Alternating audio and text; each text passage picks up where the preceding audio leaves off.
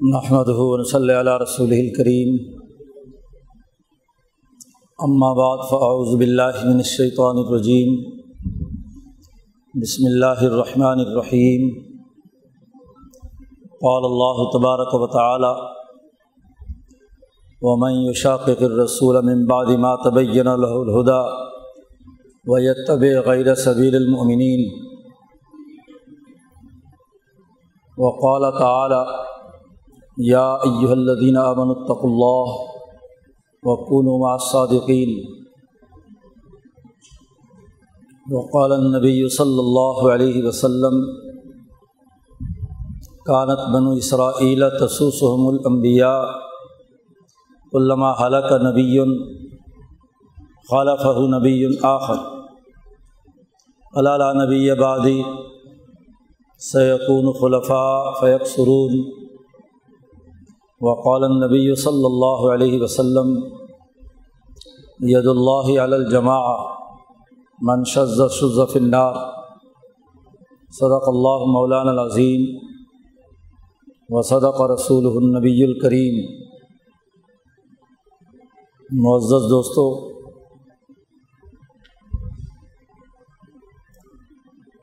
مسلمان جماعت اپنی اجتماعیت کے تحت انسانیت کی دنیا اور آخرت میں کامیابی کے لیے مبوس کی گئی ہے۔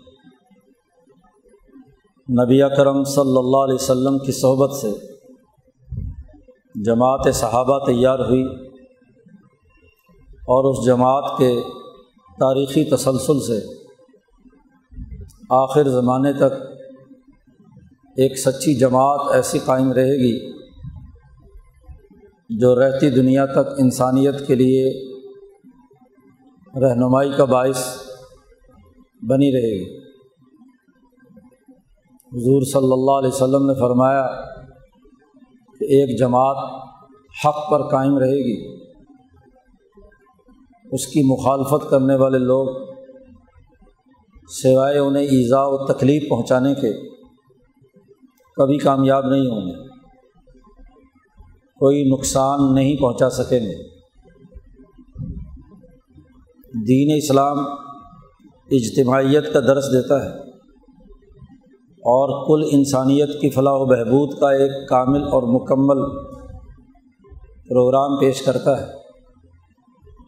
یہ اجتماعیت کا درس اور کل انسانیت کی فلاح و بہبود تبھی ممکن ہے کہ جب افراد و شخصیات اور انفرادیت کے دائرے سے اٹھ کر اجتماعیت کے نقطۂ نظر سے گرد و پیش کے حقائق جانے جائیں، تاریخ کا مطالعہ کیا جائے، واقعات کی تعبیر و تشریح کی جائے، تبھی اجتماعیت قائم رہتی ہے۔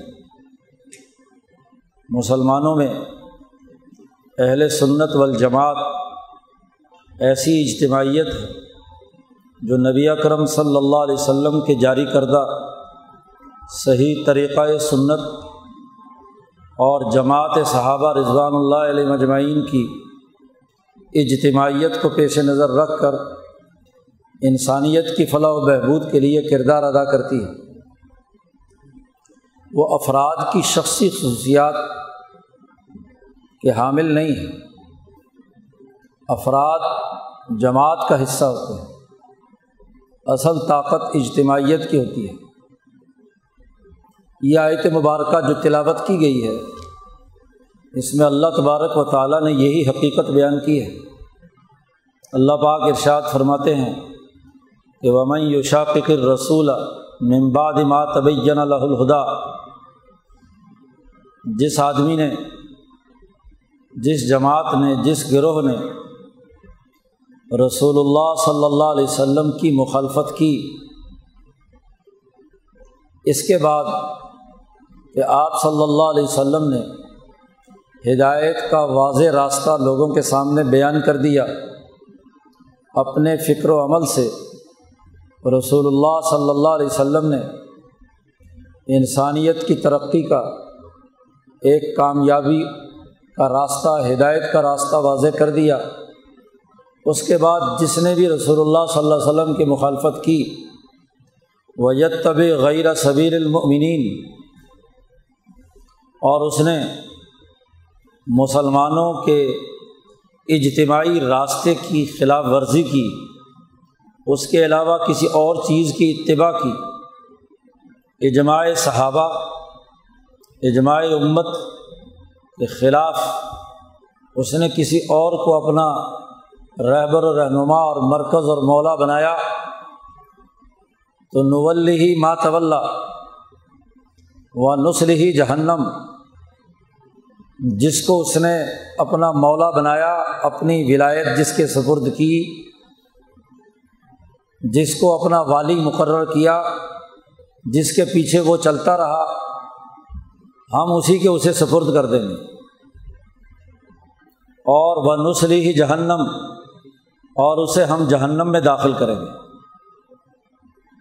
اس آیت مبارکہ میں رسول اللہ صلی اللہ علیہ وسلم کے جاری کردہ طریقۂ سنت اور صحابہ کرام جو اس آیت کے نزول کے وقت نبی کرم صلی اللہ علیہ وسلم کی صحبت سے تربیت حاصل کر کے ایمان والی جماعت بن کر جنہوں نے دین کے غلبے کے لیے کردار ادا کیا، اس جماعت کو نمونہ قرار دے کر کہا ہے کہ جس نے اس کے، اس جماعت کے راستے کے علاوہ کسی اور کی اتباع کی، کسی اور اجتماعیت کا حصے دار بن گیا۔ تو جس اجتماعیت کا حصے دار بنے گا ہم اس کے سفرد کر دیں گے۔ دو باتیں یہاں کہیں گئی ایک تو رسول اللہ صلی اللہ علیہ وسلم کی ولایت اور حکومت اور ایک مسلمانوں کے اجتماعی نظام کی، جو حکومت خلفۂ راشدین جس کے لیے معیار ہے۔ صحابہ رضوان اللہ علیہ مجمعین کی اجتماعیت جس حکمرانی کو قائم کیے ہوئے ہے۔ جنہوں نے اس حکومت، اس حکمرانی کے علاوہ کسی اور کی اتباع کی، تو وہ جس حکومت کے پیچھے بھی چلے گا، ہم اسی کے سپرد کر دیں گے یعنی جہاں وہ جائے گا، وہاں یہ جائیں گے۔ اور اگر کسی کو ایسا پوجا انہوں نے کسی شخص کو، تو پھر جو وہ فیصلہ کرے گا، اس فیصلے کے مطابق کیا ہے؟ نتائج ظاہر ہوں گے۔ اور اس کا فیصلہ جہنم میں داخلے کا فیصلہ ہوگا۔ شخصیت پرستی اس کو ناجائز قرار دیا گیا۔ افراد کے پیچھے بھاگنا۔ اور افراد بھی وہ کہ جن کو یہ اس حیثیت میں مانا جائے کہ باقی اجتماعیت سے کاٹ کر کسی بھی شخصیت کو تسلیم کیا جائے اس کی ولایت مانی جائے، اسے مولا بنایا جائے، تو وہ اس کے سفرد ہو جائے۔ اگر تو وہ کافر ہے یا پتھر کے بت ہیں، تو وہ جہنم میں داخل ہوگا، تو اسی کے ساتھ وہ بھی داخل ہوگا۔ اور اگر وہ نیک مومن ہے، حتیٰ کہ نبی بھی ہے، تو پھر اس کے سفرد کیا جائے گا کہ آپ فیصلہ کریں۔ کہ آپ کو بعد میں ماننے والوں نے جو اپنا مولا بنایا ہے، ان کے بارے میں آپ فیصلہ کریں کہ ان کا کیا ہونا چاہیے۔ جیسے عیسائیوں نے عیسیٰ علیہ السلام کو ابن اللہ بنا لیا، اللہ کا بیٹا۔ یہ کہا کہ سالس و ثلاثہ، کہ یہ تین خداؤں میں ایک خدا ہے۔ کسی نے کہا کہ نہیں نہیں یہ عیسیٰ علیہ السلام جو ہیں، یہ تو خود اللہ ہے۔ اللہ ہی عیسیٰ کے روپ میں آ گیا۔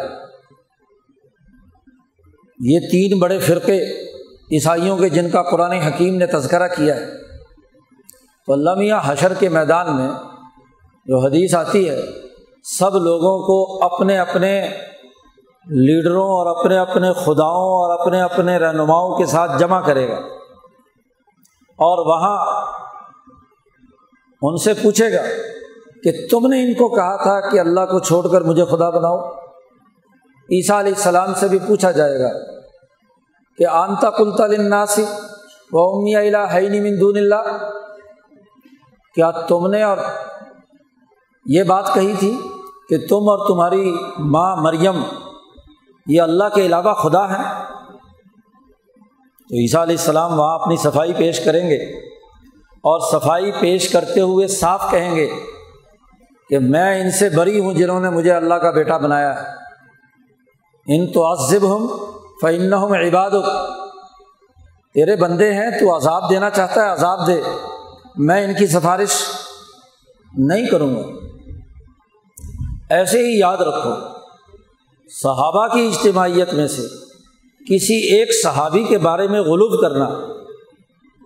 محبت میں یہاں تک بڑھ جانا کہ اس کو باقی تمام صحابہ سے بالا تر بلکہ امبیا سے بھی بالا تر سمجھنا۔ تو وہاں فیصلہ اسی صحابی کے سفرد کیا جائے گا کہ ذرا تم بتاؤ کہ تم نبی سے افضل ہو۔ تم بتاؤ کہ تم رسول کے علاوہ کسی اور کی بات کو ترجیح دیتے ہو۔ تمہارا مرتبہ رسول سے افضل ہے۔ تو وہاں وہ صحابی فیصلہ کریں گے کہ جب میں نے اپنی پوری زندگی میں رسول کی اتباع کی اور رسول کے جانشین ابو بکر صدیق کی اتباع کی، ابو بکر کے جانشین عمر کے ہاتھ میں اپنا ہاتھ دیا، عمر کے جانشین عثمان کے ہاتھ میں میں نے اپنا ہاتھ دیا، حضرت علی کے ہاتھ میں میں نے اپنا ہاتھ دیا۔ تو اللہ میاں کہیں گے کہ بھائی جب اس نے تو دوسروں کی اتباع کی ہے اور تم اسے خدا مان رہے ہو۔ اسے نبیوں سے افضل مان رہے ہو۔ میرے نام پہ مفادات اٹھاتے رہے۔ اصل بنیادی چیز اتباع سبیل المؤمنین ہے۔ یہ آیت قطعی طور پر فرض کر رہی ہے کہ تمام مسلمانوں کی اجتماعیت کی اتباع کی جائے اور بالخصوص صحابہ کرام کی۔ صحابہ جن کے بارے میں اللہ نے کہہ دیا کہ رضی اللہ عنہم و رضو عنہ کہ اللہ ان سے راضی ہے، وہ اللہ سے راضی ہیں۔ تمام صحابہ، جن صحابہ کے بارے میں حضور نے کہہ دیا کہ صحابہ تو کل مودود تمام صحابہ عدل و انصاف کے حامل ہیں۔ بے مقتدئی تم احتدئی تم تم ان میں سے جس کی بھی اتباع کرو گے تو وہ تمہیں جماعت کی طرف لے جائے گا، اپنی ذات کی طرف۔ نہیں لے جائے گا۔ اجتماعیت کا حصے دار بنے گا۔ تمہیں وہ ہدایت دے گا جو رسول اللہ صلی اللہ علیہ وسلم نے دی۔ تو صحابہ کی اجتماعیت یہی وہ جماعت حقہ ہے جس کو اہل سنت نے قبول کیا ہے کہ وہ رسول اللہ صلی اللہ علیہ وسلم کے جاری کردہ طریقے کو سنت کہتے ہیں عربی میں طریقۃ المسلوقۃ فی الدین۔ دین میں جاری کردہ ہوا وہ طریقۂ کار، وہ سسٹم جو نبی کرم صلی اللہ علیہ وسلم نے بنا دیا، جو حضور کے اس جاری کردہ طریقے کی اتباع کرے۔ اور حضور کے بعد خلفۂ راشدین کی اتباع کرے۔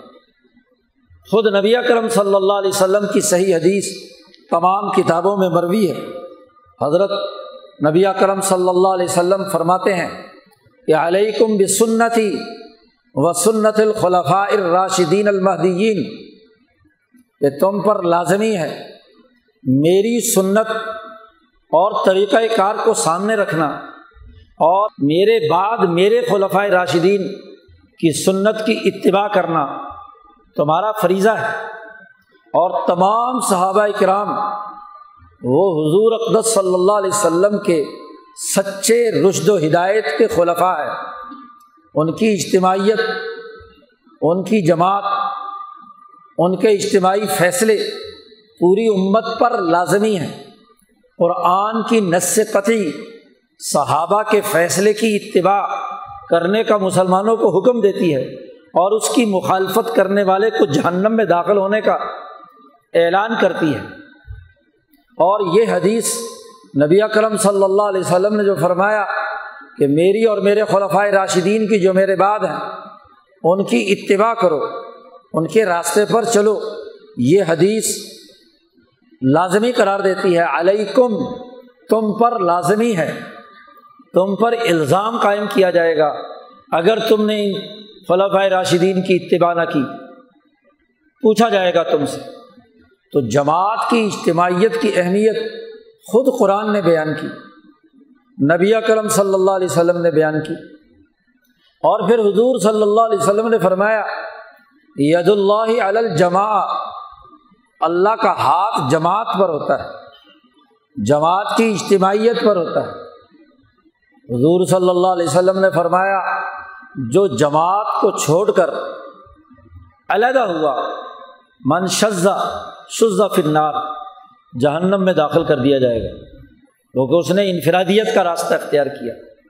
تو تمام صحابہ نے، جن میں خلفۂ راشدین آئمہ اہل بیت، حضرت علی، حضرات حسن و حسین، صحابہ میں یہ الاظم لوگ، ایسے ہی خلفۂ راشدین میں، ابو بکر صدیق، عمر فاروق، عثمان غنی، امیر معاویہ رضی اللہ تعالیٰ عنہ اور بنو امیہ کے دیگر حضرات جو صحابہ ہیں، جن کو صحابیت کا شرف حاصل ہے، مروان بن الحکم جیسے، وہ بھی صحابی ہیں۔ بخاری نے روایات صحابہ میں سے براہ راست حضور صلی اللہ علیہ وسلم سے روایت، مروان بن الحکم سے روایت کی ہے۔ تو یہ تمام وہ لوگ جو بھی صحابی ہیں، حضور نے فرمایا کل عدول۔ حضور کی صحبت کا یہ اثر ہے۔ کہ جس صحبت کے اثر سے، صحابہ کے دلوں سے تمام وہ چیزیں نکل گئیں جن کا کسی بھی کفر یا شرک یا ظلم سے کوئی تعلق تھا۔ اور عدل و انصاف، انسانی فلاح و بہبود حضور کی صحبت سے نتیجہ پیدا ہوا۔ یہ تو حضور کی تربیت پر اعتراض ہے کہ حضور صلی اللہ علیہ وسلم کے بعد صرف پانچ آدمی مسلمان رہ گئے اور باقی سارے اصل نظریے سے منحرف ہو گئے۔ یہ تو حضور کی صحبت کی تاثیر اور طاقت کا انکار ہے۔ آج اگر کسی شخصیت کی صحبت کی بات کی جائے تو اپنے اپنے لیڈروں کی صحبت کی تاثیر تو یہ بتلاتے ہیں کہ اس نے بڑی جماعت بنا دی۔ جی ائمہ اہل بیت ہوں یا ائمہ اہل سنت ہو کہیں امام ابو حنیفہ نے اتنی بڑی جماعت بنا دی۔ امام بخاری نے اتنی بڑی جماعت بنا دی۔ تو اگر بخاری اور ابو حنیفہ اتنی بڑی جماعت بنا سکتے ہیں، امام باقر اور امام زین العابدین اتنی بڑی جماعت بنا سکتے ہیں، تو کیا رسول اللہ صلی اللہ علیہ وسلم کی صحبت کی تاثیر یہ نہیں ہے کہ وہ لاکھوں کا ایک لاکھ چوبیس ہزار جو صحابہ ہیں، وہ آپ کی صحبت سے اعلیٰ ترین مقام پر نہ پہنچ گئے ہیں؟ تو صحابیت کا شرف بہت اونچا شرف وہ ایک جماعت ہے۔ اور جماعت کو جماعت کے تناظر میں سمجھنا اور اس کے جماعتی فیصلوں کی اتباع کرنا، اس کا مسلمانوں کو حکم دیا گیا۔ اب جماعت کا راستہ اور طریقہ کیا ہے؟ آج بدقسمتی یہ ہے کہ ہمیں اس جماعت صحابہ کا جو ٹارگیٹ ہے جو ہدف تھا، وہ ہمارے سامنے نہیں رہا۔ اس لیے عقیدوں اور فرقوں کے جھگڑے چھیڑ کر ہر ہر صحابی پر کسی نے ایک نے قبضہ کر لیا، ایک صحابی پر، دوسرے نے دوسرے پر قبضہ کر لیا۔ یہ محرم کا مہینہ آتا ہے۔ تو سنی حضرات کہتے ہیں، ہمارے تو عمر فاروق امام ہے بس۔ عمر فاروق کا دن مناؤ جل سے جلوس نکالو۔ ہاں جی اس دن میں کوئی اخباروں کے ایڈیشن نکالو۔ سوگ مناؤ، فلاں کرو فلاں کرو مجلس منعقد کرو۔ اور اگر حضرت حسین رضی اللہ تعالیٰ عنہ کا عاشورہ کے دن میں شہادت کا معاملہ ہوا ہے تو دوسرے فرقے نے حضرت حسین کا نام استعمال کرنا شروع کر دیا۔ کہ جی شہید ہوئے ہیں، اس لیے ماتم مناؤ، سر پیٹو، یہ کرو، وہ کرو، اور باقی صحابہ کی اجتماعیت کا سرے سے انکار کر دو۔ یہ شخصیت برستی ہے، یہ انفرادیت پسندی ہے۔ یہ انفرادیت پسندی دراصل زہر قاتل، دین کے غلبے کے راستے میں۔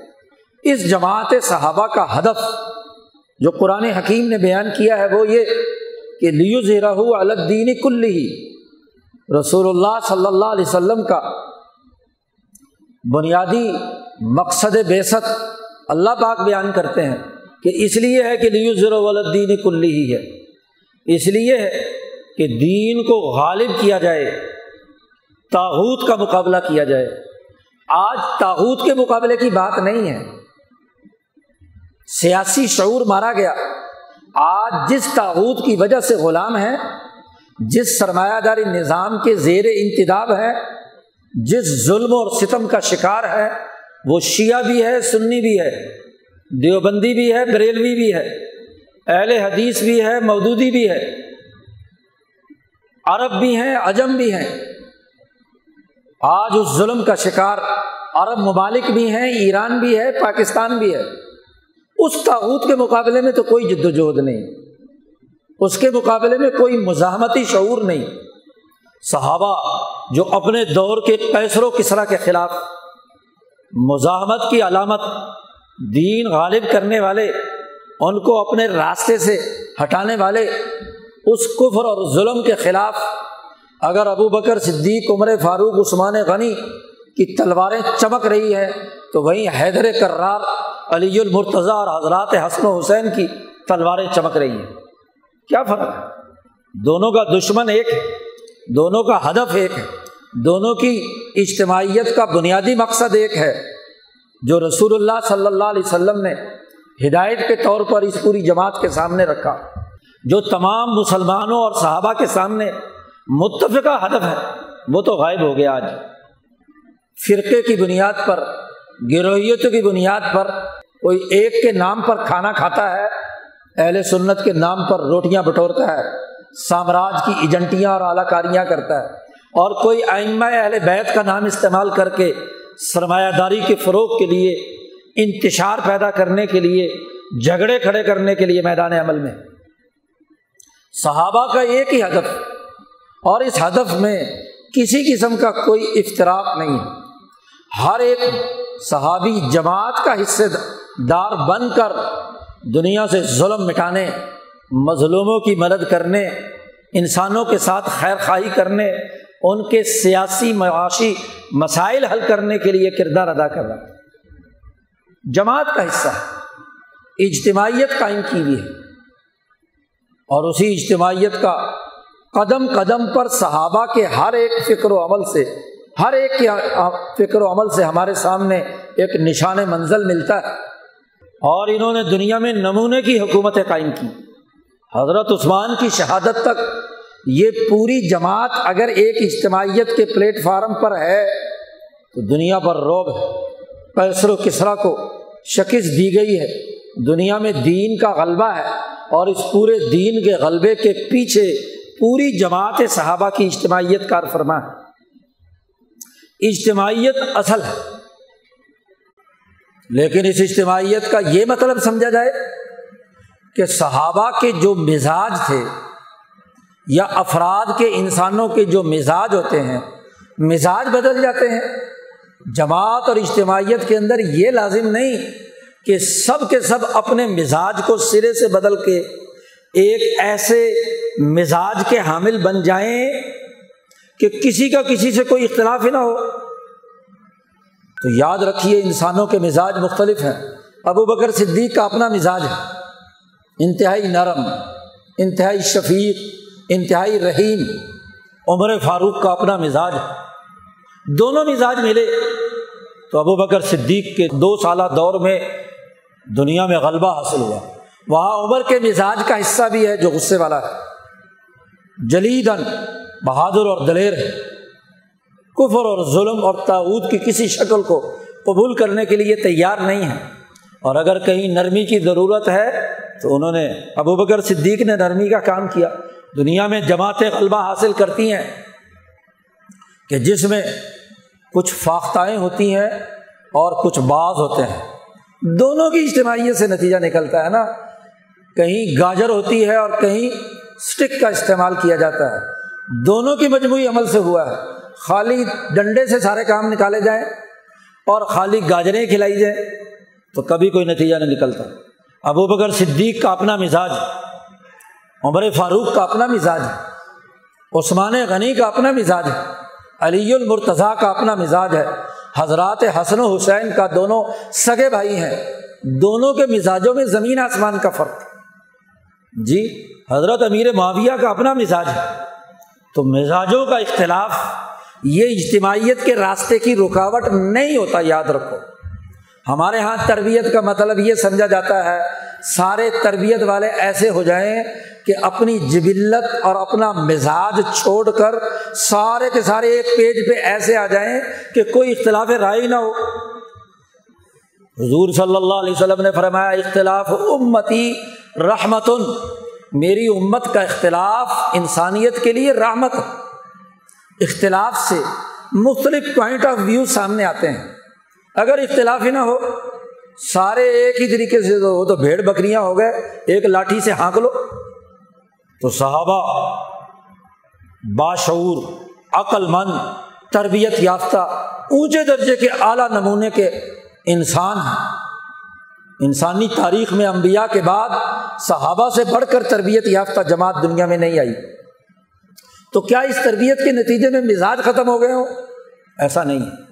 مزاج سب کے سب اپنے اپنے مزاجوں میں جماعتی فیصلے کی پابندی کرنا۔ جب تک فیصلہ نہ ہو، اس وقت تک اپنی رائے دیں، اپنے مزاج کے مطابق بات کریں گے۔ اور جب جماعت نے اجتماعی طور پر فیصلہ کر لیا تو سب اس فیصلے کے پابند جو امیر نے فیصلہ کیا، اس فیصلے کے سب پابند اس اجتماعیت کا حصے دار ہے یہ وہ اجتماعیت ہے جو صحابہ نے قائم کی۔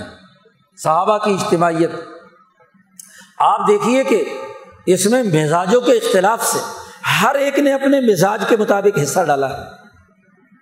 جی تو ان مزاجوں کی بنیاد پر کسی شخصیت کے ساتھ اس کے مزاج کے اختلاف کی وجہ سے اختلافات کی خلیج حائل کرنا، فرقے بنانا، یہ صحابہ کی اجتماعیت پر بہت بڑا داغ ہے۔ جی اب کہا جائے کہ حسین کے مزاج کو سامنے رکھنا ہے، تو کیوں حسن کے مزاج کو سامنے کیوں نہیں رکھنا؟ حضور صلی اللہ علیہ وسلم نے جن امام حسن کے بارے میں کہا کہ حاضہ ابنی، یہ میرا بیٹا ہے لا اللہ شاید کہ اللہ تعالیٰ اس کے ذریعے سے دو مسلمانوں کی جماعتوں میں صلاح کرائے گا۔ جی جنہوں نے اس اختلاف کی خلیج کو دور کر کے حضرت امیر معاویہ کے ساتھ صلاح کر کے ہاں جی اقتدار ان کے حوالے کیا اور انسانی تعلیم و تربیت کا ذمہ، کی ذمہ داری اپنے سپرد لی، اس کے لیے کردار ادا کیا۔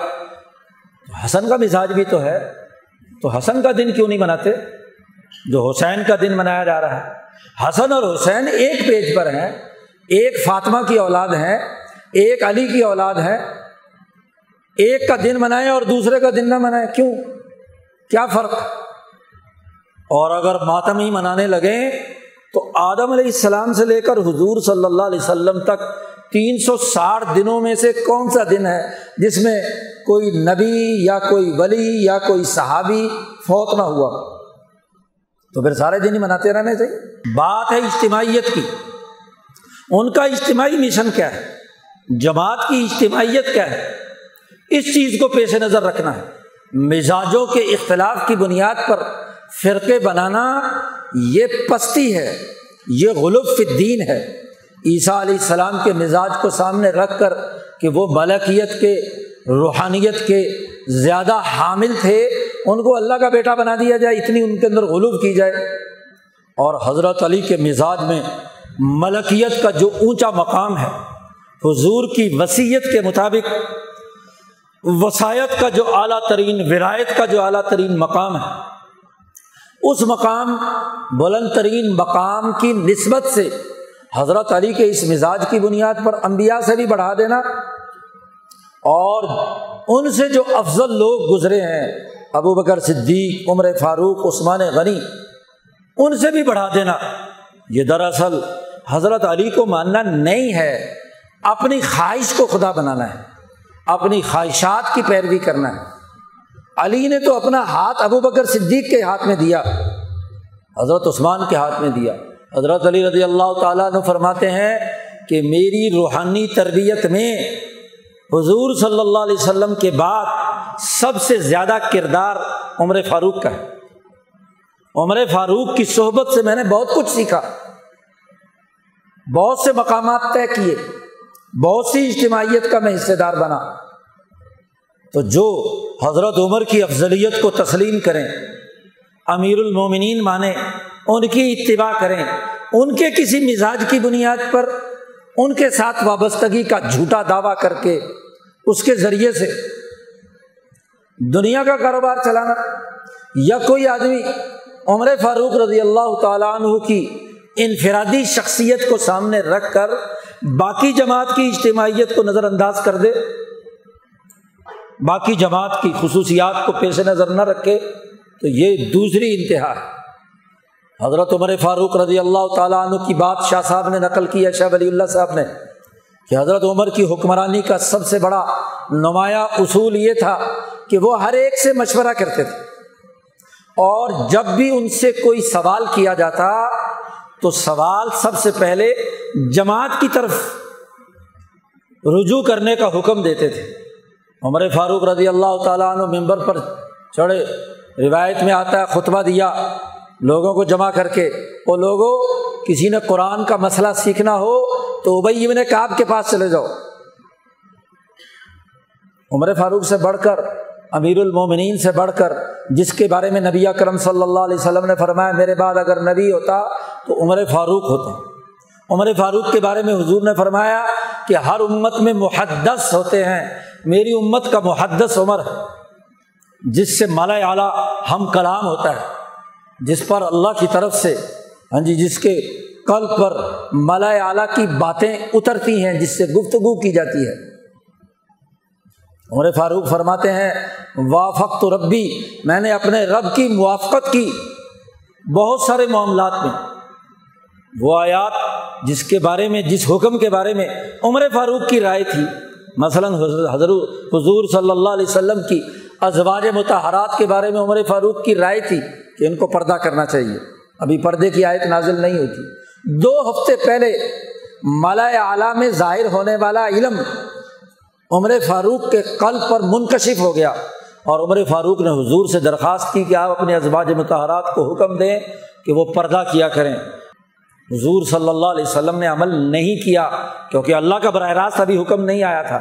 دو ہفتے بعد آیت نازل ہوئی اور حضور کو حکم دیا گیا کہ پردہ کرو۔ اور فرمایا کہ عمر صحیح کہتا تھا۔ جی تو عمر جس پر قرآن حکیم کے نزول سے پہلے قرآن کا حکم جس کے قلب پر آ جاتا ہے، وہ اپنی شناخت، انفرادی شناخت پیدا کرنے کے بجائے اپنی جماعت کی طرف متوجہ کرتے ہیں۔ شاہ صاحب نے عنوان قائم کیا ہے کہ عمر فاروق کی سب سے بڑی خصوصیت یہ ہے کہ وہ اجتماعی کاموں کو اپنی جماعت کے سپرد کرتے تھے، نہ کہ اپنی ذات کی طرف۔ کہا جس نے قرآن سیکھنا ہو، وہ بھائی ابن کاب سے رابطہ کرے۔ جس نے حلال و حرام کے مسئلے معلوم کرنے ہو تو معاذ نے جبل سے رابطہ کرے۔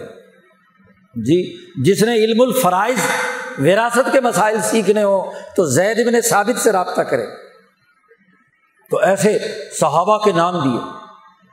ابن مسعود، عبداللہ ابن مسعود کے بارے میں کہا کہ یہ تو علم کا کٹھلا ہے۔ یہ صحیح فیصلے، قضایا فیصلے کرنے میں اسے بڑی مہارت حاصل ہے۔ ان کو ترجیح دے کر اپنے اوپر معقوفہ کے اندر تعلیم و تربیت کے لیے بھیجا۔ تو اجتماعیت کا مزاج عمر فاروق کا ہے۔ اب جماعت سے کاٹ کر یا حضرت علی اور حضرات حسن و حسین سے کاٹ کر حضرت عمر فاروق رضی اللہ تعالیٰ عنہ کو پیش کرنا یہ شخصیت پرستی، انفرادیت کی بات۔ عمر فاروق بازار میں جا رہے ہیں۔ سامنے سے علی رضی اللہ تعالیٰ عنہ اور حضرات حسن و حسین سامنے آئے۔ حضرت عمر فاروق نے ان سے مسافہ کیا۔ حضرت علی نے امیر المومنین کہہ کے السلام علیکم کہا مسافہ کر رہے ہیں۔ دونوں ہاتھ میں ہاتھ پکڑے کھڑے ہیں، حضرت علی اور حضرت عمر فاروق۔ اور حضرات حسن و حسین دونوں طرف۔ ایک طرف حضرت حسن ہے، دوسری طرف حسین ہے۔ تو حضرت عمر فاروق رضی اللہ تعالیٰ عنہ نے حضرت علی سے کہا کہ مجھے یہ حکومت کی ذمہ داری دے دی گئی ہے۔ اور مجبوراً مجھے فیصلے کرنے پڑتے ہیں۔ مجھے نہیں معلوم کہ میرے فیصلے وہ میں صحیح فیصلے کر رہا ہوں یا غلط فیصلے کر رہا ہوں، مجھے ڈر لگا رہتا ہے۔ مجھے ڈر لگا رہتا ہے، خوف زدہ ہوتا ہوں میں کہ پتہ نہیں کیسے فیصلے مجھ سے ہو رہے ہوں۔ ہر وقت اللہ سے ڈرتے تھے۔ اتق اللہ تقوا کا یہی اصول ہے کہ اپنے نفس پر اعتماد کے بجائے اپنے آپ کو اللہ کے سپرد کرنا۔ تو یہ ڈر لگا رہتا ہے مجھے۔ تو حضرت علی رضی اللہ تعالیٰ عنہ نے فرمایا، حضرت عمر رضی اللہ تعالیٰ عنہ سے کہ آپ نے جو فیصلہ بھی کیا ہے، عدل و انصاف پر کیا ہے۔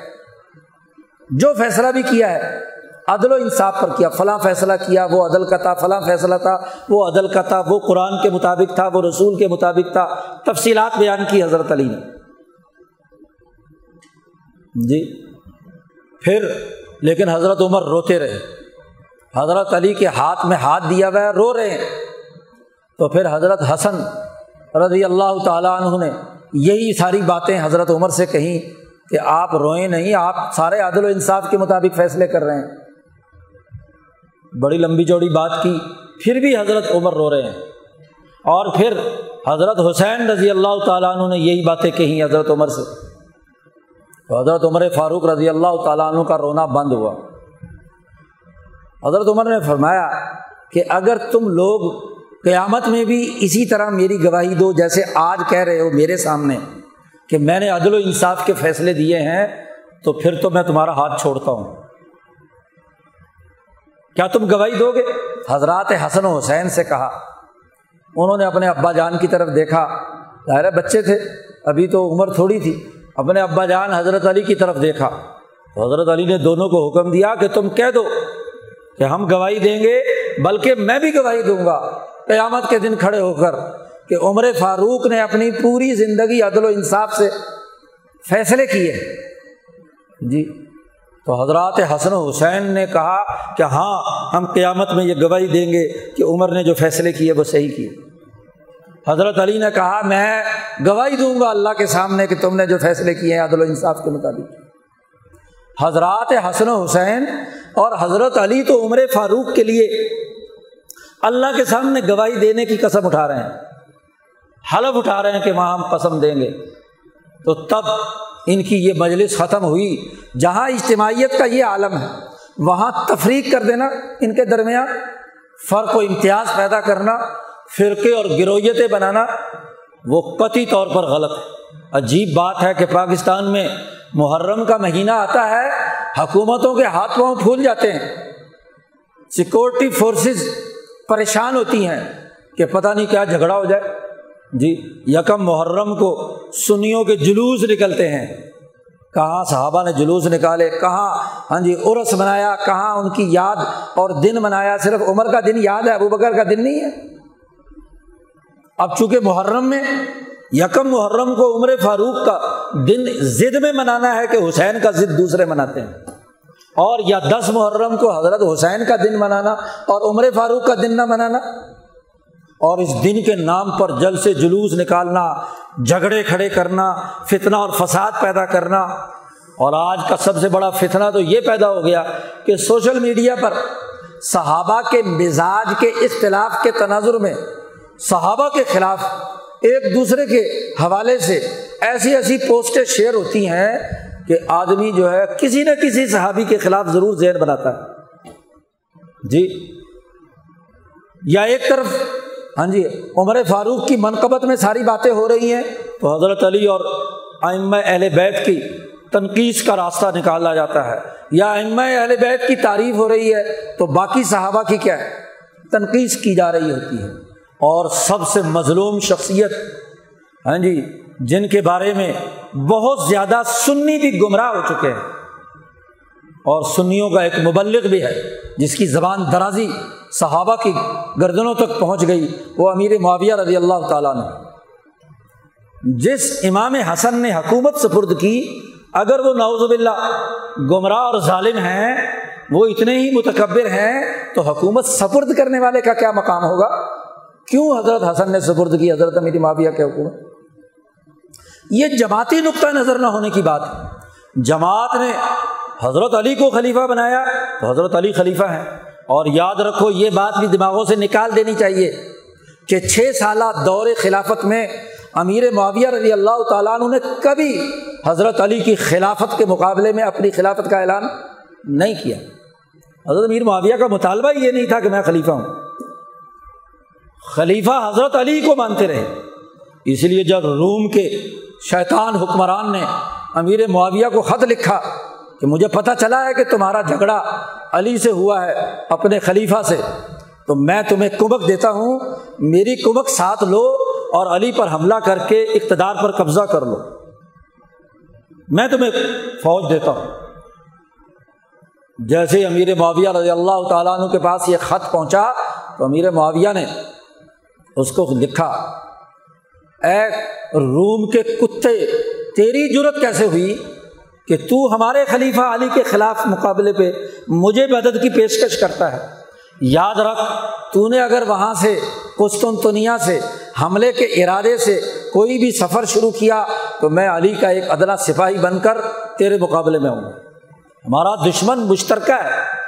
مزاجوں کا اختلاف ہے یا حضرت عثمان کے قاتلوں کے قصاص کے بارے میں ہمارے درمیان ایک اختلافی رائے پیدا ہوئی ہے؟ اس کا یہ مطلب نہیں ہے کہ دنیا کا تاحوت جو ہے وہ ہمارے اس اختلاف سے فائدہ اٹھائے۔ میں علی کا ایک عدل سپاہی بن کر تو یہ شام سے گزرنا ہے اور شام کا گورنر میں ہوں۔ میں تمہیں کیا ہے؟ راستے سے ہٹاتا ہٹانے کے لیے میدان میں ہوں۔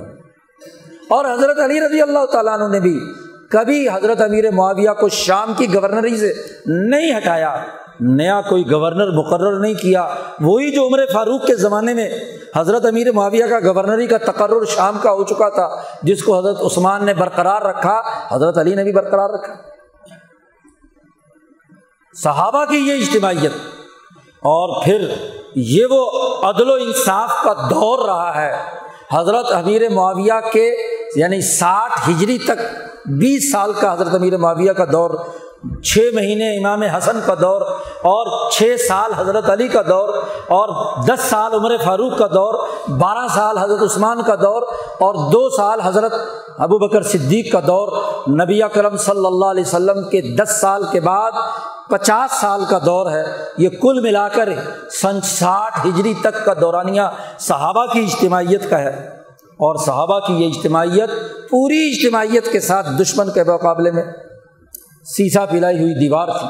تاحود کے مقابلے میں، مشترکہ دشمن کے مقابلے میں جد وجہد اور کوشش کرنے والی۔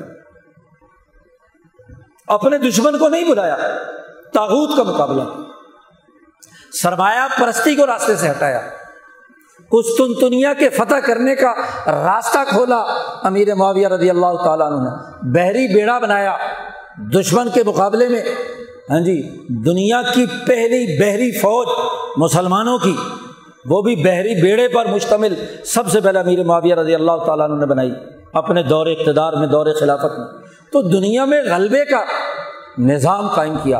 اور ہمارے حضرت شاہ عبد الرحیم رائے پوری رحمۃ اللہ علیہ فرماتے ہیں کہ صحابہ نے ہر طرح کے معاملے میں تعلیم و تربیت کا کردار ادا کیا۔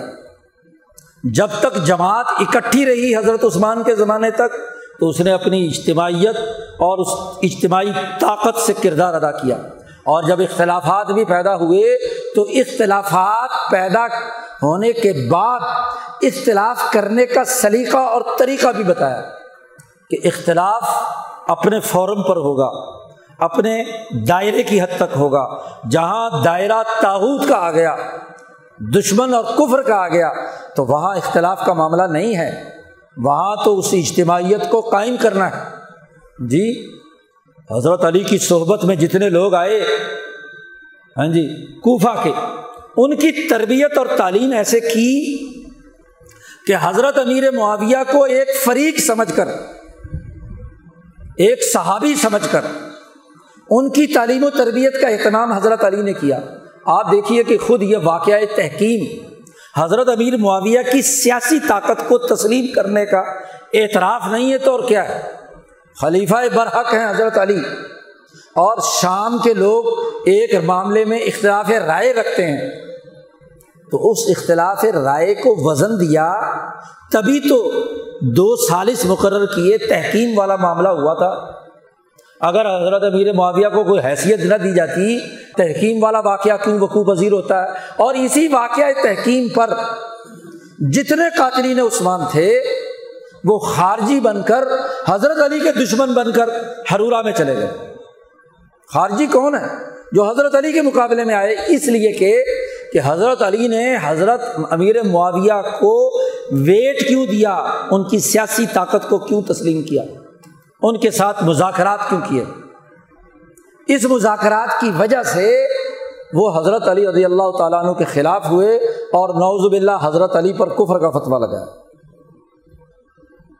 اختلاف کیا اور اختلاف کرنے والے بڑے بڑے حاجی، بڑے نمازی، ساری ساری رات تاجد پڑھتے تھے اور قرآن پڑھتے تھے، سارا سارا دن روزے رکھتے تھے۔ یہ خارجی لوگ جو ہیں، قرآن کا بڑا علم رکھتے تھے، حدیث کا بڑا علم رکھتے تھے۔ لیکن خلیفہ وقت کے خلاف بغاوت کی۔ بغاوت کے باوجود بھی حضرت علی نے انہیں کافر نہیں کہا، بلکہ ان کے سمجھانے کے لیے پہلے عبداللہ ابن عباس کو بھیجا کہ ان کو سمجھاؤ، بے وقوف ہو گئے۔ مسئلے کی نوعیت سمجھنی چاہیے۔ بے وقوف کیا کہتے تھے؟ کہ قرآن میں تو آیا ہے، ان الحکم اللہ للہ کہ اللہ کا فیصلہ ہوگا۔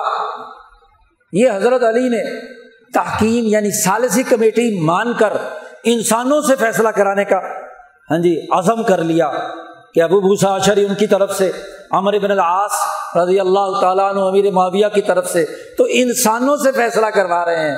تو یہ قرآن کے نوز باللہ منکر ہیں، اس لیے کیا حضرت علی سے فتویٰ لگا کر علیحدہ ہو گئے۔ اور یہی وہ خارجی ہیں جنہوں نے بعد میں حضرت علی اور حضرت امیر معاویہ اور حضرت ابن عمر بن العاص کو شہید کرنے کا فیصلہ کیا۔ انہوں نے نوز باللہ کہا کہ یہ تینوں آدمی ہاں جی کفر کے دائرے میں داخل ہو گئے۔ فیصلہ کیا کہ ان تینوں پر ایک ہی دن، ایک ہی وقت فجر کی نماز پڑھانے آئیں گے۔ تو جیسے حضرت عمر پر حملہ ہوا تھا، ایسے ہی ایک ہی وقت میں ان تینوں پر بیک وقت حملہ کیا جائے تو تین گریلے تیار کیے گئے پرتشدد تلواریں زہر سے بجھی ہوئی ان کو دی گئیں اور تینوں میں ڈیوٹی لگائی گئی کہ جناب قاتلوں کی کہ ایک حضرت علی کوفہ میں نماز پڑھاتے ہیں تو ان پر کوفہ میں حملہ کیا جائے۔ ہاں جی حضرت امیر معاویہ شام میں دمشق کی جامع مسجد میں نماز پڑھاتے ہیں، ان پر وہاں حملہ کیا جائے اور امر بن العاص رضی اللہ تعالیٰ عنہ، وہ مصر میں گورنر تھے، تو وہ وہاں مصر کی مسجد میں، جامع مسجد میں نماز پڑھاتے ہیں، ان پر وہاں حملہ کیا جائے تینوں حملہ آور پہنچ گئے۔ حضرت علی رضی اللہ تعالیٰ عنہ پر انہوں نے حملہ کیا، جو کل تک علی کے ساتھی تھے، اپنے آپ کو شیان علی کہتے تھے۔ انہوں نے تلوار کا وار کیا اور حضرت علی اسی زخم میں، جیسے حضرت عمر پر حملہ ہوا، وار ہوا، تین ہاں جی وار زہر میں بھوجی ہوئی تلوار کے حضرت عمر فاروق کے پیٹ پر لگے، اسی طرح حضرت علی پر لگے اور حضرت علی اسی زخم کے اندر کچھ دنوں کے بعد شہید ہو گئے۔ امیر معاویہ رضی اللہ تعالیٰ عنہ اس دن نماز پڑھانے نہیں آئے۔ کوئی قائم مقام اللہ نے ان کے دل میں ڈالا کہ تم نے نہیں جانا۔ جی کسی اور کو نماز کے لیے کھڑا کر دیا، وہ بیچارہ شہید ہو گیا، جو بھی ان کا قائم مقام تھا۔ عامر بن العاص بھی نہیں آئے۔ ہاں جی وہ بھی دوسرا آدمی جو ہے وہ ان کی جگہ پر تھا، وہ بھی بچ گئے۔ حضرت علی کو شہید کرنے والے کون ہیں؟ اور پھر خود شہید کیا، یہی کوفے والے، یہی شہید کرنے والے ہیں حضرت حسین کو۔ ہاں جی یہی سارے کام کرنے والے ہیں۔ اور یہی تین سو سال کے بعد پیٹنے کے لیے میدان میں آ گئے۔ ہاں جی خود ہی شہید کیا، خود ہی کیا ہے؟ شیان علی بن کر میدان میں آ گئے۔ حضرت علی کو اس لیے شہید کر رہے ہیں کہ حضرت امیر معاویہ سے تعلق قائم کیا ہے۔ تو اختلاف کو اپنے دائرے میں رکھا۔ حضرت علی رضی اللہ تعالیٰ عنہ نے۔ حضرت ہاں جی امیر معاویہ رضی اللہ تعالیٰ عنہ نے۔ اور اختلاف کو اپنے دائرے میں رکھا۔ حضرت امام حسین رضی اللہ تعالیٰ عنہ نے۔ کربلا کے اندر بھی۔ کربلا میں جب یہ کوفے والے لوگوں نے غداری کی اور امام حسین نے کہا، او فلاں، تم نے مجھے خط نہیں لکھا تھا۔ کہ میرے پاس آؤ تو میں تمہارا استقبال کروں گا۔ آج تم دشمن کی فوج میں لڑنے کے لیے میرے سامنے آئے کھڑے۔ او فلاں او فلاں او فلاں فلاں، یہ میرے پاس پورے خطوط کا تھیلا بھرا ہوا ہے تمہارا جو تم نے مجھے بلایا تھا۔ آج تم میرے مقابلے میں جنگ لڑنے کے لیے میدان میں ہو۔ اور پھر فرمایا کہ دیکھو، میرا اور یزید کا جھگڑا ہے۔ جی اس جھگڑے میں تین آپشن ہے تمہارے سامنے۔ الوداع بن نہایا میں علامہ ابن کثیر، بلکہ تمام مورخین یہ بات لکھتے ہیں کہ حضرت حسین نے کہا کہ دیکھو، تین آپشن ہیں۔ اگر تمہیں میرے ساتھ ہاں جی معاملہ کرنا ہے تو ان میں سے کسی ایک پر فیصلہ کر لو۔ پہلا یہ ہے کہ میرے راستے سے ہٹ جاؤ۔ کوفے والو، تم نے غداری کی ہے، تم میرے ساتھ نہیں ملنا چاہتے۔ میرے راستے سے ہٹ جاؤ۔ میں خود شام پہنچوں گا۔ یزید میرا بھائی ہے۔ اور میں اپنا ہاتھ اس کے ہاتھ میں دے دوں گا۔ یہ الفاظ ہیں کہ میرے ہاتھ اپنے بھائی یزید کے ہاتھ میں ہوں گے۔ میں براہ راست یزید تک پہنچتا ہوں۔ تم راستے سے ہٹ جاؤ، تمہارا کوئی تعلق نہیں۔ تم نے تو غداری کی ہے۔ پہلے خطوط لکھ کر مجھے بلایا اور اب جنگ لڑنے کے لیے میدان میں ہو۔ دوسرا آپشن یہ کہ میں واپس لوٹ جاؤں مکہ مکرمہ، جہاں سے آیا ہوں۔ راستے سے ہٹ جاؤ، بجائے شام جانے کے مکہ جاؤں اور میں جانوں مکے میں اور یزید جانے۔ جی اور تیسرا آپشن یہ ہے کہ اگر یہ دونوں آپشن قبول نہیں، تو تیسری بات یہ ہے کہ میں مسلمانوں کا خون نہیں بہانا چاہتا، جنگ نہیں لڑنا چاہتا۔ میں یہاں سے دائرہ خلافت جو ہے، حکومت کا جو دائرہ ہے، اس سے باہر اور وہاں میں جنگ لڑتا ہوا کافروں سے شہید ہو جاؤں۔ جی تین میں سے کسی ایک جی۔ تو اگر اختلاف کو اپنے دائرے میں رکھا، یزید کا گورنر اور اس کے مقابلے کی فوج اگر لڑنے کے لیے آ رہی ہے، تو حسین کا فیصلہ کیا ہے؟ کہ وہ اختلاف کو کم سے کم کرنا چاہتے ہیں، اپنے معاملے کو براہ راست یزید سے ڈسکس کرنا چاہتے ہیں۔ جن شرائط کے ساتھ حسن، امام حسن نے حضرت امیر معاویہ کے سپرد خلافت کی ہے، ان شرائط کو منوا کر ظلم کا راستہ روکنے اور اس کی اصلاح کے نقطۂ نظر سے، یزید کی اصلاح کے نقطۂ نظر سے یزید تک پہنچنا چاہتے ہیں، اختلاف کو اپنے دائرے میں رکھنا چاہتے ہیں۔ تو اختلاف کرنے کا سلیقہ بتایا۔ اختلاف کرنے کا راستہ بتلایا، اجتماعیت کو قائم کرنے کا شعور دیا۔ اسی بات کو امام انقلاب مولانا عبید اللہ سندھی فرماتے ہیں کہ امام حضرت علی ابن ابی طالب، حضرات حسن حسین اور آئمہ اہل بیت نے اختلاف کے ماحول میں نئی جماعت تیار کرنے، زوال کے دور میں انقلابی جماعت تیار کرنے کا صبر و حوصلے کا راستہ بتلایا ہے۔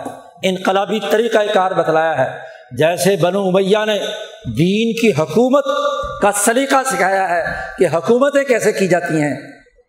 ایسے ہی آئمہ اہل بیت نے اپنی باطنی تربیت، اپنی صحبت، اپنے نفس قدسیہ کی تاثیر سے انسانی قلوب کے اندر صحیح اور سچی بات پر ڈٹ جانے کا شعور دیا ہے، عقل دی ہے۔ اجتماعیت کا راستہ منتخب کیا ہے۔ زوال کے دور میں آنے والے دور کے لیے انقلابی جماعت کی تیاری کا راستہ دکھایا ہے۔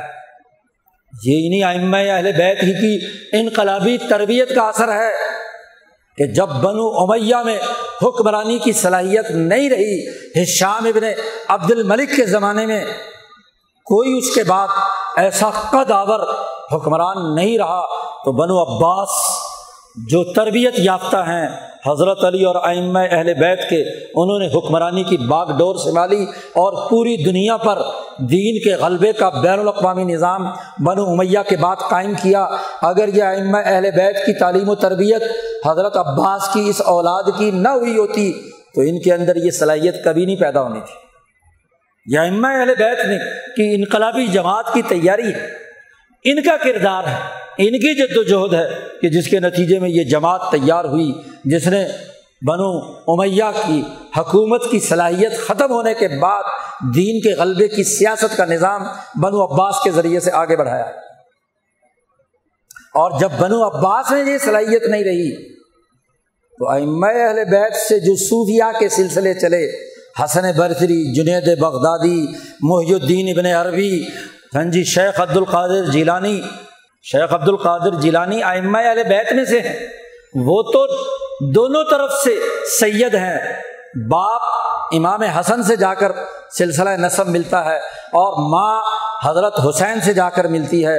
حسینی بھی ہیں اور حسنی بھی ہیں۔ شیخ عبد القادر جیلانی کی تربیت سے جو لوگ تیار ہوئے، ان میں ابن عربی ابن عربی کا خاص مقام ہے۔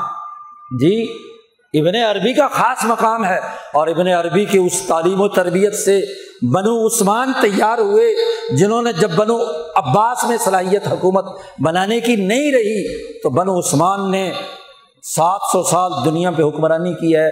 یہ انہیں صوفیہ جو ام علیہ بیت سے تربیت حاصل کرنے والے ہیں حضرت علی، حضرات حسن حسین، امام باقر، امام موسا کاظم، امام جعفر صادق وغیرہ، امام زین العابدین کے نفس قدسیہ سے، امام نفس ذکیہ جن کی تربیت سے یہ صوفیہ کی جماعتیں تیار ہوئی ہیں، انہوں نے اگلے دور میں بنو عثمان تیار کر دیے کہ بنو عباس کے دور میں بھی ان کی حکمرانی کے دور میں جب زوال آنا شروع ہوا، ان کے مقابلے پر اگلی نئی جماعت تیار ہو جائے۔ اسی طریقے سے بنو اب عثمان کے بعد بھی انہیں اولیاء اللہ کی نفس قدسیہ نے ہر جگہ پر انقلابی جماعتیں تیار کی ہیں۔ کیا وہ شعیب ابن حسن المغربی ہوں جن کا فیض مغرب الجزائر مراکش میں حریت اور آزادی کی تحریکات سے ہو، یا اس خطے کے اندر مجدد الفسانی ہوں اور امام شاہ ولی اللہ دہلوی ہوں جو انہیں صوفیہ کے ائمہ اہل بیت کے فیض یافتہ، تربیت یافتہ جنہوں نے اس پوری اجتماعیت کو قائم رکھا، صحابہ کی اس اجتماعیت کی، اتباع کی۔ حضرت مجد الفسانی کے مکتوبات بھرے ہوئے ہیں۔ اہل سنت والجماعت کے نقطۂ نظر سے، صحابہ کی اجتماعیت سے، ان کی اجتماعی طاقت سے خلافۂ راشدین کی طاقت اور قوت سے اور اس فرقہ واریت کے خلاف جو شخصیت پرستی کی بنیاد پر ہاں جی تشیعوں کا راستہ کھولتی تھی، اس کے خلاف مزاحمت شعور حضرت مجد الفسانی نے دیا، امام شاہ ولی اللہ دہلوی نے کیا، اس ولی اللہ جماعت نے قائم کیا۔ ٹارگٹ دشمن ہے، ٹارگٹ تاحوت ہے فرقواریت اور انفرادیت کے دائرے سے ہٹ کر، اس اجتماعیت کے اس تسلسل کو سامنے رکھنا، یہ دراصل بنیادی بات ہے۔ اور یاد رکھو میں یوشاقر رسول حق اور ہدایت کے واضح ہونے کے بعد جس نے رسول کی مخالفت میں ہاں جی کام کیا اور وہ یتب غیر سبیل المؤمنین یہ مومنین کی جماعت اس کے اجتماعی راستے کی مخالفت کی نول ما طبل و نسلی جمہنم حضرت علی مولا ہیں، جماعت کا حصہ بن کر۔ حضور نے جو کہا، من کن تو مولا ہو فعلی مولا ہو اس مولا کا مطلب وہ مولا جو ان تمام موالی میں سے ایک ہے۔ عمر بھی تو مولا ہے، ابو بکر بھی تو مولا ہے، عثمان بھی تو مولا ہے، امیر معاویہ بھی تو مولا ہے۔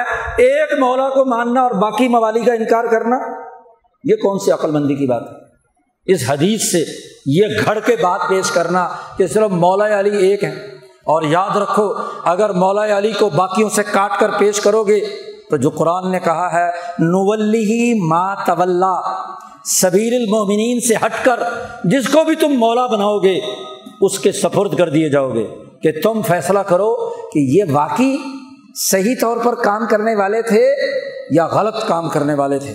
جیسے حضور صلی اللہ علیہ وسلم نے فیصلہ کیا، اسی آیت کے تناظر میں فیصلہ کیا۔ کب؟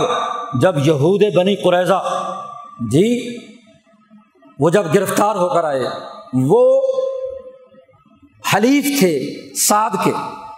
ہاں جی سعد جو سردار تھے ہاں جی اپنے قبیلے کے، ان کے حلیف تھے۔ تو حضور صلی اللہ علیہ وسلم نے فرمایا کہ تم آئے ہو، تم اپنا سردار مانتے ہو سعد کو، تو کیا سعد کا فیصلہ قابل قبول ہے تمہیں؟ انہوں نے کہا ہاں۔ حضرت حضور صلی اللہ علیہ وسلم نے فرمایا کہ جس کو تم نے مولا بنایا ہے نا، سعد کو۔ مولا کا کیا مطلب ہے؟ طول کی تشریح کی ہے امام شاہ ولی اللہ دہلوی نے فتح الرحمان میں۔ طول ولایت سے ہے۔ کسی کی حکومت ماننا، کسی کو مولا ماننا، اس کی حکمرانی ماننا۔ رجدہ طول صاف العرض طول کی اس تشریح میں شاہ صاحب نے اس کی وضاحت فتح الرحمان میں کی ہے۔ طول تم کا لفظ بھی وہی طول یہاں استعمال ہوا ہے۔ نولی ما طول جس کو تم نے مولا مانا۔ تو سعد کے سپرد کر دیا کہ لو تم فیصلہ کرو۔ سعد نے فیصلہ سنایا کہ تم نے بغاوت کی ہے، معاہدہ توڑا ہے، عہد کی خلاف ورزی کی ہے۔ لہذا میں فیصلہ سناتا ہوں کہ تم تمام کو قتل کیا جائے۔ مرد سب قتل کر دیے جائیں، عورتیں اور لڑکیاں باندھی بنا لی جائیں۔ سعد کا فیصلہ ہے۔ اور حضور صلی اللہ علیہ وسلم نے اس فیصلے کا نفاذ کیا۔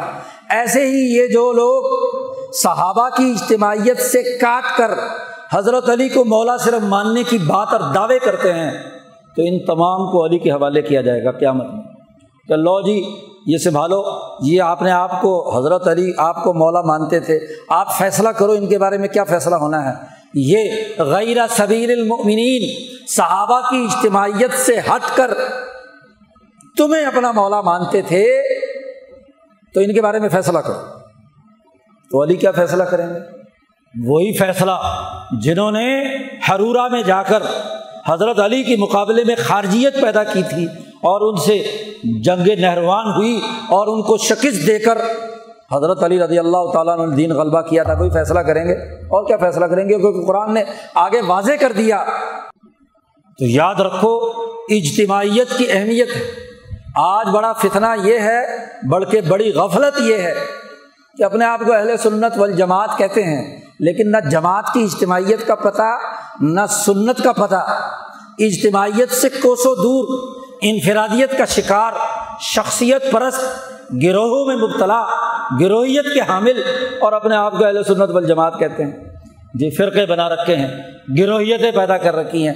جماعت کا تقاضا تو صحابہ کے اجتماعی پروگرام، ان کے ہدف تاحود کا مقابلہ اجتناب تاحود اور سچی خدا پرستی پیدا کرنے سے عبارت وہ سنی ہو یا شیعہ، اگر اس اجتماعیت کو قبول نہیں کرتا اور اپنے اپنے فرقے کے نام پر پیسے بٹورتا ہے۔ جی محرم آتا ہے تو سنیوں کے ذاکر پینتیس پینتیس لاکھ قیمت وصول کرتے ہیں کہ عمر کی مجلس پڑھنی ہے اور شیوں کے ذاکر پینتیس پینتیس لاکھ، پچاس پچاس لاکھ وصول کرتے ہیں کہ ہم نے مجلس پڑھنی ہے، لاؤ پیسے نکالو۔ شیوں سے پیسے وصول کرتے ہیں۔ تو پیسہ کھانے کا طریقہ بنا لیا۔ اور ابھی ربیع الاول آنے والا ہے۔ تو حضور کی سیرت کے نام پر، نعتیں پڑھنے کے نام پر لاکھوں کروڑوں میں بکنگ ہوتی ہے۔ تو یہ کاروبار ہے۔ سرمایہ پرستی ہے۔ جس سرمایہ پرستی کے خلاف رسول اللہ، جس کے خلاف عمر فاروق، جس کے خلاف حضرت حسین میدان میں تھے آج انہیں کے نام بیچ کر پیسے کما رہے ہیں؟ اس سے بڑی گمراہی اور کیا ہوگی؟